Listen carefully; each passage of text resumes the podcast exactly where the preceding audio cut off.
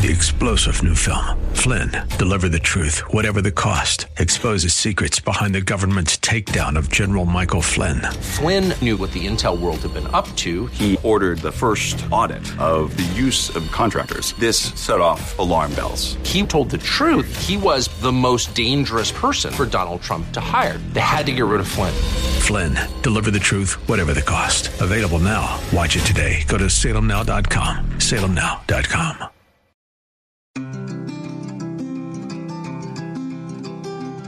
River City Community Church is a church for real life.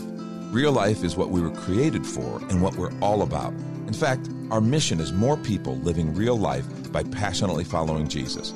Hi, I'm Pastor Sean Azzaro, and we believe we were made to have a life full of meaning and purpose that can only be found in relationship with our Creator. That's what real life is. It's not just a church thing, it's a way of living that powerfully impacts every area of our lives. River City is come as you are and has a relaxed, casual feel with practical teaching, inspirational worship, and age appropriate ministry for the whole family. We're located a mile and a half outside of Loop 1604 on Lookout Road across from Retama Park. Our current service times are 9:30 and 11:30 Sunday mornings. River City is a church for real life, and so our home on the web is reallife.org. We hope you'll come and see us as you travel the road to real life.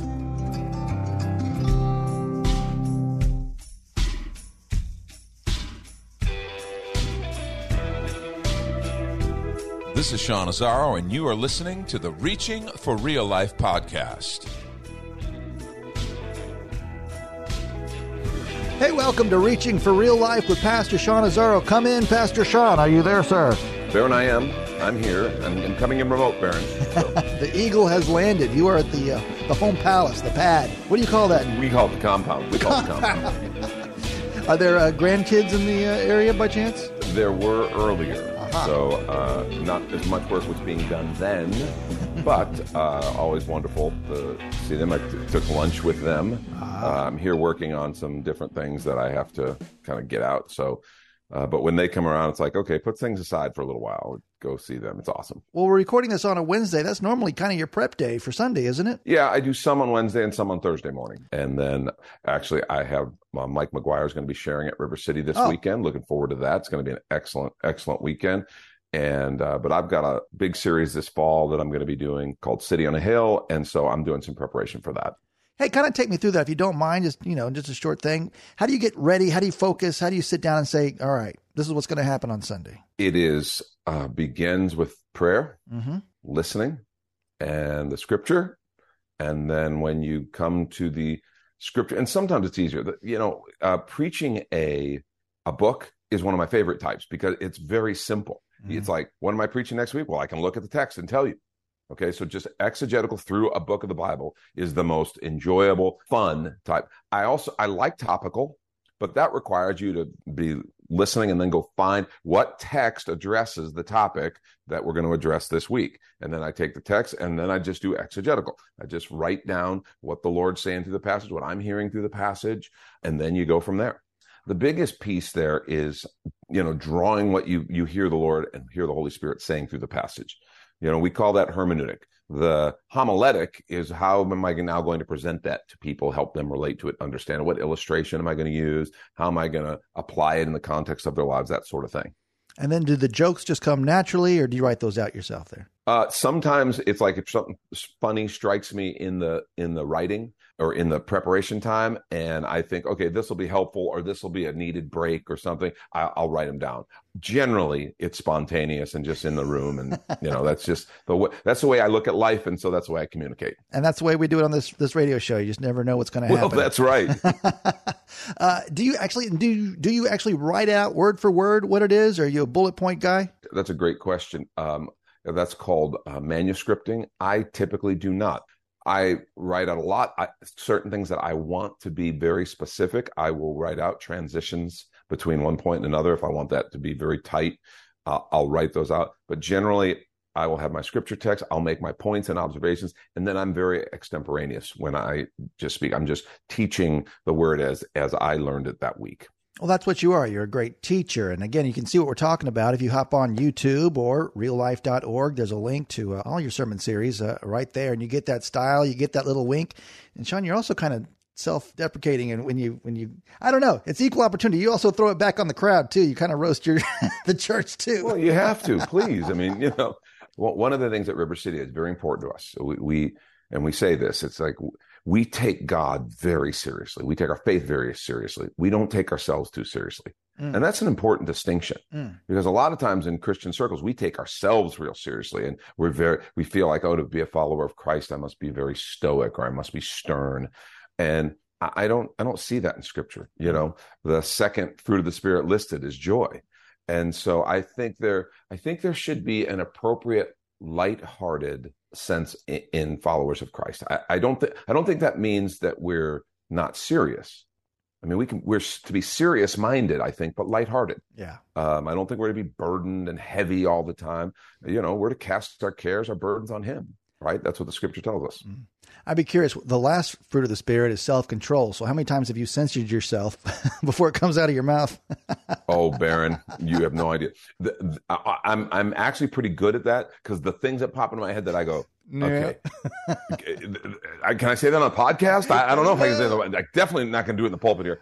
Um, but then there's when they slip through. Yeah. That's gold. when they slip through, when I slip through, and I'm like, okay, that was not smart. and I'll usually, you know, I go overboard, I'll usually say, okay, that was a bit too far, wasn't yeah? That's offsides. I've heard you say many times. Offsides. Throw the flag right there for the pulpit. Yes. Uh, well, as again, we're recording this on a Wednesday this week. Uh, big news uh, happening in America here. The first uh, Republican primary debates are happening tonight. Uh, not with a full dais there. I think there's one guy that's skipping out.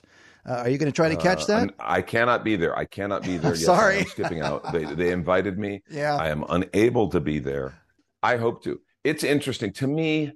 I I think these are interesting to know your candidates. I mean, to be honest with you, I'm really uh, on that side of the aisle, I'm a. I think Ron DeSantis has proven himself in Florida. See, because again, I think there's lots of people who can speak well. Eh, sadly, actually, let me amend that statement. There's too few who speak well, right? Mm, right. Uh, but DeSantis, I think, does a nice job of communicating his ideas, but he has also done it in Florida. And, and, one of the biggest things I think a Republican has to do is be willing to realize, okay, I'm going to not only have to push my agenda and my message and do my job, but I'm going to have to fight a media that is very left leaning mm-hmm. and uh, unapologetically distorts my message.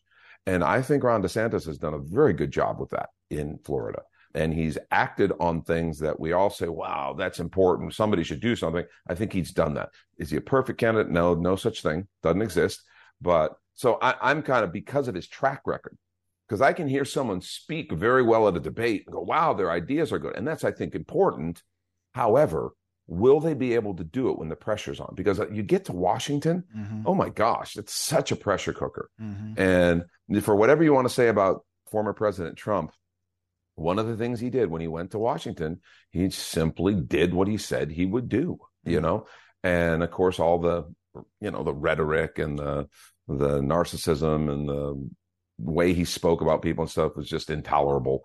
But as far as just policy and what he did, you know, he just did it. He appointed the judges he said he'd appoint even things like in the Middle East, you know, we saw an incredible number of nations actually sign peace treaties with Israel under the Trump administration. He said he was going to move the capital or he was going to move yeah. the, our our embassy back to Jerusalem, and he did. Um, so, I mean, whether you like him or not, you go, here's a guy who did what he said he would do, and that is an unusual thing.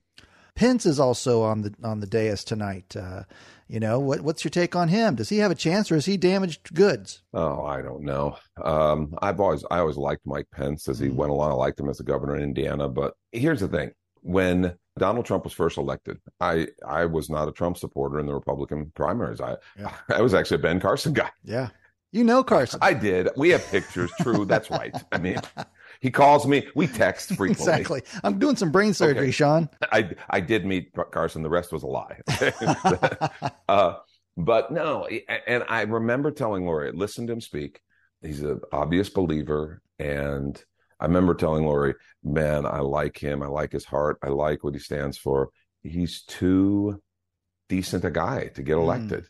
You got to be a fighter. Mm. I mean, I, I literally think you have to be able to to to slug your way and your message through all of the soup and the mire that is the national political scene, you've got to be a fighter. And I I didn't see that. I I did support him, but even in that even in that primary after he dropped out, I supported Cruz because again I couldn't really believe Donald Trump. It was mm-hmm. it was like that was a reality TV show. Mm-hmm. And then of course you know Trump surprised us. Yeah. But I put Mike Pence sometimes I think in a similar category. I mean I don't know how he'd fare.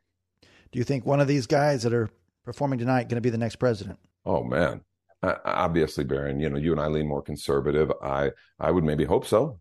Mm-hmm. I would certainly hope so. Uh, again, like we said last week, don't have a a D or an R on my shirt. We have a C and a cross, right? Absolutely. So I want someone who's going to make room for religious freedom. I want someone who's going to be fair and honest. I want someone who's actually going to make more freedom, not less. So, mm. you know, where that falls, that falls. Uh, Pastor Sean, the feedback is coming on the last podcast. It was kind of fun there as uh, Papaw went on, on a rant. do you remember that? that was good. I don't remember any of that, Baron. What are you Get out of my yard. well, what I'd like to do is, I as as again with the starting off here with the debates, uh, a lot of stuff in the headlines here. Can I get some some quick takes from you from these headlines? Sure. Go ahead. All right. I'm looking at USA Today. Here it is. USA Today suggests parents place contraceptives in teens' back to school supplies. Wow. Morons. Go ahead. Next, Next question. no, I, I, can't even. I can't even process that. I get mad about having. Uh, we we helped. We bought some school supplies for some of our grandkids, and uh, I I was ticked about having to buy the the Kleenex or oh. the, the, little highlighters. Right. Yeah. Again, that's such a philosophical. I mean, for us, we understand the benefit of sexual purity. We understand that you actually can teach people that God designed us a certain way, and we actually can teach our kids to a- a- abstain and the benefit of that. But you know, this idea of putting contraceptives in your kids' backpacks mm. when when that goes south, um, don't say you weren't warned. Right. And, and, as a follower of Christ, obviously, I think that's only going to, even if you say, "Oh, you shouldn't," but if you do here, you you know what behavior you're going to get, and there's consequences for that. And I just think an unwanted pregnancy is one consequence. There are lots of others, and uh, contraception doesn't stop that. Mm.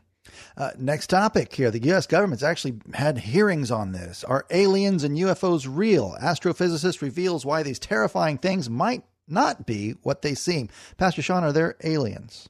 Uh, is there life well, on other Baron. planets? well, Baron. In Texas? I, what's funny is, you know, uh, the government has been studying this stuff for years. So that makes you go, okay, what have they seen? What haven't they seen? Uh, from a biblical perspective, I, I, I'm one who, what we have in our scripture is to us. So, does is there anything scripturally to say God couldn't have other planets with life on them? I don't I don't necessarily see that. So I don't know, but I'm not one who hinges a lot of my reputation or whatever on a yes or no answer on that. Uh, Larry Norman, you're familiar with the artist Larry Norman. I am. Had a song called UFO, and the lyric that I liked in there said that uh, if there's life on other planets, then I'm sure that they must know that Christ has been there once already and died to save their soul. So Jesus would have nice. to go to that planet too. Nice. Yeah. Thank you. why, why, why, why can't redemption uh, work inter, in interplanetary, interstellar sense? Uh, excellent. You know what? Next question. This is a theological debate. I, I, I hope we get this going. I hope we can get some some traction on this. We'll, we'll, we'll do a midnight version of UFO shows in truckers. Can redemption be interstellar? Okay. Brilliant. Uh, 52% of Protestant churchgoers say their church encourages prosperity gospel beliefs. Uh, I would have to say, and whenever I hear stuff like that, how do you define it? How are you defining prosperity gospel belief? Mm-hmm. Prosperity gospel is this sense that God wants everybody to be rich. The scripture plainly says God wants everyone to prosper as their soul prospers. So I believe God wants you to prosper. Does that mean God wants everybody to be rich? No. you know, if some people in the prosperity vein, in that prosperity kind of school of thought, say, well, if you're not rich, then you just don't have faith. And I'm like, well, then Peter and John, when they went up to the temple to pray and said, silver and gold we don't have, okay, it's because they didn't have faith.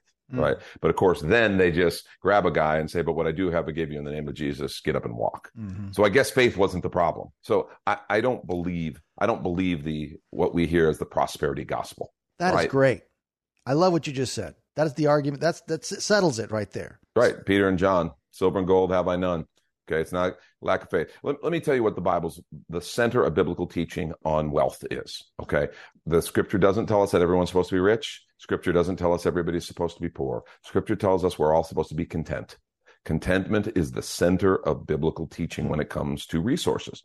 We're to be content and understand when I'm content with what I have, I'm rich it's like I have everything I need. Thank you, Lord. I am blessed. I'm grateful. When when I find I don't feel rich, is when I find, hey, I'm being in, I'm I'm not being content.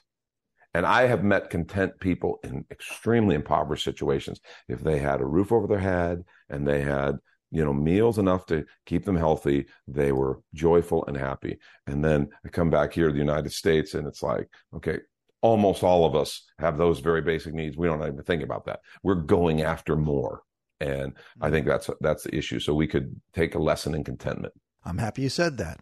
Uh, Pastor Sean, uh, Morris Brown College and Hollywood Studios reinstitute mask mandates. COVID's coming back. Do we do it no, again? It's no, it's not. I reject it. I reject COVID. Just say no. when COVID tries to come get me, I rebuke you. yeah. I, I mean, Baron, there's some people who haven't stopped. There's stores that still have social distancing signs. I, I think there's lots of people wearing masks in their car by themselves. I, I don't think as a Christ follower, I'm supposed to be spending a lot of time just being critical of people. I don't think that's my thing. But I think so much damage was done. I think when we start talking about widespread, does it bother me that a studio in Hollywood or a college? No. I mean, that's not terribly surprising. If states started saying, okay, we're going to do lockdowns again over a virus after the evidence that we now have and what we've seen versus those states that did and those that didn't versus those that mandated masks and those that didn't those that mandated vaccines and those that didn't. If anybody did that i hope the citizenry would wake up and would change their leadership would get serious at the ballot box and vote leaders who are a little more proactive and common sense in their problem solving if you're str- struggling with something right now, forget the masks for a minute or the lockdowns. If you're in your life struggling with something, you find yourself afraid, I encourage you get with some people who you know and trust, be praying, seek the Lord, and find out that perfect love casts out all fear. And don't make decisions in a panicked or a fearful state. Step back, get some good counsel, calm down, and, and think clearly. Fear always causes us to make bad decisions. Mm. Well said, Pastor. Dude, you're doing great. I just want you to know. Man, I'm this I like this format because literally you're just saying things like tell me your opinion. Hey, That's what I, I like to do. wow. Well, I think I think I got a big one here for you, Pastor Sean. Uh, I'm, I'm going to read this headline from the Washington Times. It's the, kind of the first sentence in here. The International Powerlifting Federation has tightened its transgender policy after a 40 year old male born lifter broke multiple women's records at a meet this month in Canada. They're tightening up the rules of men competing against women after a trans athlete shatters these these women's records. Where do you start? Mm. Man, well, Baron, I mean, I, we, we've we've heard lots of conversation about this. We all recognize, on one level, this is to, to people who I think have a common sense or a biblical worldview or just a, a, a grasp of reality and like are living in the real world. This is insanity, right? Uh, by the way, let me say the story is good news. I'm glad that powerlifting association prohibited males from lifting in female events. That's a step in the right direction. Mm-hmm. Excellent. A win for common sense. But every day we're hit with so many of these different issues and the the fact that this is a serious cultural discussion, I think is challenging for Christians. We want to engage the culture in a way that is productive and loving and helpful. And then there's things like this that are so off the wall and bizarre you know, you, you have compassion on people who struggle with gender dysphoria, which is the actual, that's the disorder, right? When you think about gender dysphoria, there's a couple of reasons that often people struggle with this. They feel uncomfortable or not at home in their own body. And the two prevailing reasons, I think, are from everything I've read mental illness just a, a, mental disorder. A gender dysphoria is listed as a psychiatric disorder, has been for years. It's not new. And then, of course, it, as a, a sexual fetish. And either is not a reason to have men lifting in women's events. It's not, that's not something that you sit and go, well, since you feel this way, I'm going to go ahead and go along with your delusion. Mm. Okay. That's not loving and that's not kind. And some people say, how hateful. That's, they can't help the way they are. Stop it. Please stop. This is the thing that you have bought into. If you, if you think that, if you're saying, wait a minute, that's just like hair color. That's just like race. They can't help their perceived gender. The, the fact is that's a disorder. Mm. And for us to be loving to someone you know speaking the truth in love is what the scripture says if you're if you're speaking love without truth that's not that's not very loving hmm. You know so at a certain point as followers of jesus we have to say how can i actually help? All right? Not how can i avoid criticism? I think some of us are afraid of criticism. We're afraid of being in, in the you know crosshairs of the political lunatics who are rallying around this issue. Mm-hmm. I think we have to stop as Christians and remember, wait a minute, those are real people. There's real people who are struggling. Now, a third cause for this uh, is kind of the the hysteria. There are just, uh, I think, a lot of in a lot of places, young people who are struggling, they're lonely. They, there's a lot of attention to be had in saying you're transgender. And so I think there is that. And that's why you see so many of these young people get these surgeries and these medical treatments and then regret them. Mm. And you know, have this remorse years later and go, I can't go back now. I some these people allowed me to make a decision at 14 that I was in no way prepared to make. And so it's like we're throwing all common sense and decency out the window because we don't want to say no to anyone. And, and it's a it's a bizarre state that we find ourselves in. Hey, a lot of people nowadays have someone in their family or know someone who might be going through that dysphoria. Help me as a believer uh, how do I be loving? How do I speak the truth well, in love? No, that's a great that is a great question because it's hard when someone has been trained or conditioned by a culture that anything other than good for you, you do whatever you want is hatred and bigotry, mm. right? When they've been conditioned to that, it's very hard to speak lovingly and honestly because they're already they've got their defenses up. If you do anything but other than applaud their decision, you're a hater. Mm. And so I think you have to understand that dynamic, and then you proceed how you would treat anybody that you love mm-hmm. in, in this situation. One, I'm not going to pretend I'm not buying into the cultural mass hysteria and mass delusion that there's no such thing as actual gender mm-hmm. because we know there is. Mm. We know that gender is an actual thing. Oh, no, no, it's something, it's a third thing. Okay, that's just terms. You're just making things up. Okay. I'm not going to go, I'm not going to play. Mm. Baron, when it comes to someone that I know and care about and love, I just want God's love. I want his grace and I want his compassion. If someone has changed their name, um, I'll use the name that they want me to use because that's that's their choice. But I'm not going to refer to them as a man when they're a woman or a woman when they're a man. I'm not going to use pronouns that don't reflect the English language. You don't get to change all that because I'm I don't find that helpful. That is not loving and that's not that's not helpful to the person. And so, man, I just pray for wisdom. And I think with relationship and acceptance of the person, here's the thing we can accept the person who is struggling with gender dysphoria just as they are. And, and I don't, that doesn't have to be a dividing point unless they make it one. If they make it one, well, I can't help that. Mm. Right. But if, if they'll still be my friend, knowing that you know I, I'm I'm going to live in the reality that we've lived in for thousands of years, and not this new reality for that's been here for 15 minutes, right? And I'm not going to change everything for that. Then if they'll still be my friend, uh, then I'll do that. And I'm just praying that the Lord leads us, um, and just pray for wisdom and and do your best to do what Jesus would do. Mm. That's awesome, Pastor Sean. I feel like we're just scratching the surface on this, and I think we've got a guest coming up uh, on the horizon that uh, will help us dig in a little bit more. Uh, I think next week we're going to talk to Dr. Katie McCoy. She wrote a new book called The Guide to Gender Identity Issues Among Women. We'll look forward to that. I have one final question for you, Pastor Sean. Need your take mm-hmm. here. Greatest singer songwriter. Oh my gosh you know, my name, James Taylor, comes to the surface. Well, but singer songwriter Bob Dylan. I mean, you got Bob Dylan. Yeah. You've got, I mean, singer songwriter. Do the does John Lennon count? I mean, uh, does uh, I, I, don't count. I don't count John Lennon in that for some strange reason. Uh, I, I, I, got Dylan like you, James Taylor for sure. You left out Sean Azzaro. Thank you very much. You can get uh, simple things. Well, Baron, I, I'm I'm proud of my work. I'm not insane.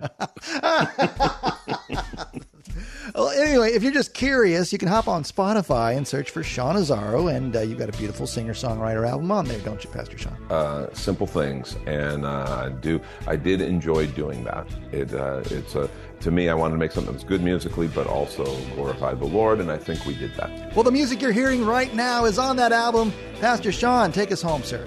Hey, thanks for listening, and thanks for listening to just conversations about these issues. I hope you find them informative. Uh, give us a like.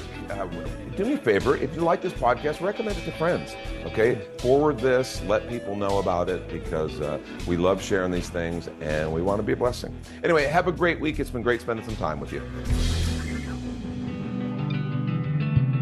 302 Books, a division of Salem Media Group, presents A Pilgrim's Guide to the Spirit Filled Life Rediscovering the Gift of the Spirit, authored by Sean Azzaro, pastor of River City Community Church in San Antonio, Texas. Growing up in and around Pentecostal churches, I really learned to appreciate the role of the Spirit in the life of the believer. But I also saw what I considered to be imbalance and excess in some of our churches when it came to how we taught about the infilling. Now available at Amazon.com, Sean Azzaro shares his most requested teaching and radio broadcast broadcast series in a devotional form, encouraging you to embrace the spirit filled life. I wrote in a devotional style to encourage readers to examine the scripture with fresh eyes and make room for the Lord to speak about the role of the Spirit in our lives. The goal of the whole book is to simply make you hungry for more of the Spirit. Order your copy of A Pilgrim's Guide to the Spirit Filled Life by Sean Azzaro today at Amazon or reachingforreallife.org. Three star general Michael J. Flynn, head of the Pentagon Intelligence Agency, knew all the government's dirty secrets. He was one of the most respected generals in the military. Flynn knew what the intel world had been up to, he understood its funding. He ordered the first audit of the use of contractors. This set off alarm bells. The explosive new documentary, Flynn, Deliver the Truth, Whatever the Cost, uncovers the facts behind this scandal. Flynn told the truth. He was the most dangerous person for Donald Trump to hire. I find out the worst enemy that I'm going to face in my life is right here in America. They took my assessment and they wanted me to change it. And I was like, I'm not changing it. They had to get rid of Flynn with in depth interviews, archival footage, and never before seen personal records of the man behind the headlines. I just felt like I was drowning. Flynn, deliver the truth, whatever the cost. Available now. Watch it today. Go to salemnow.com. Salemnow.com.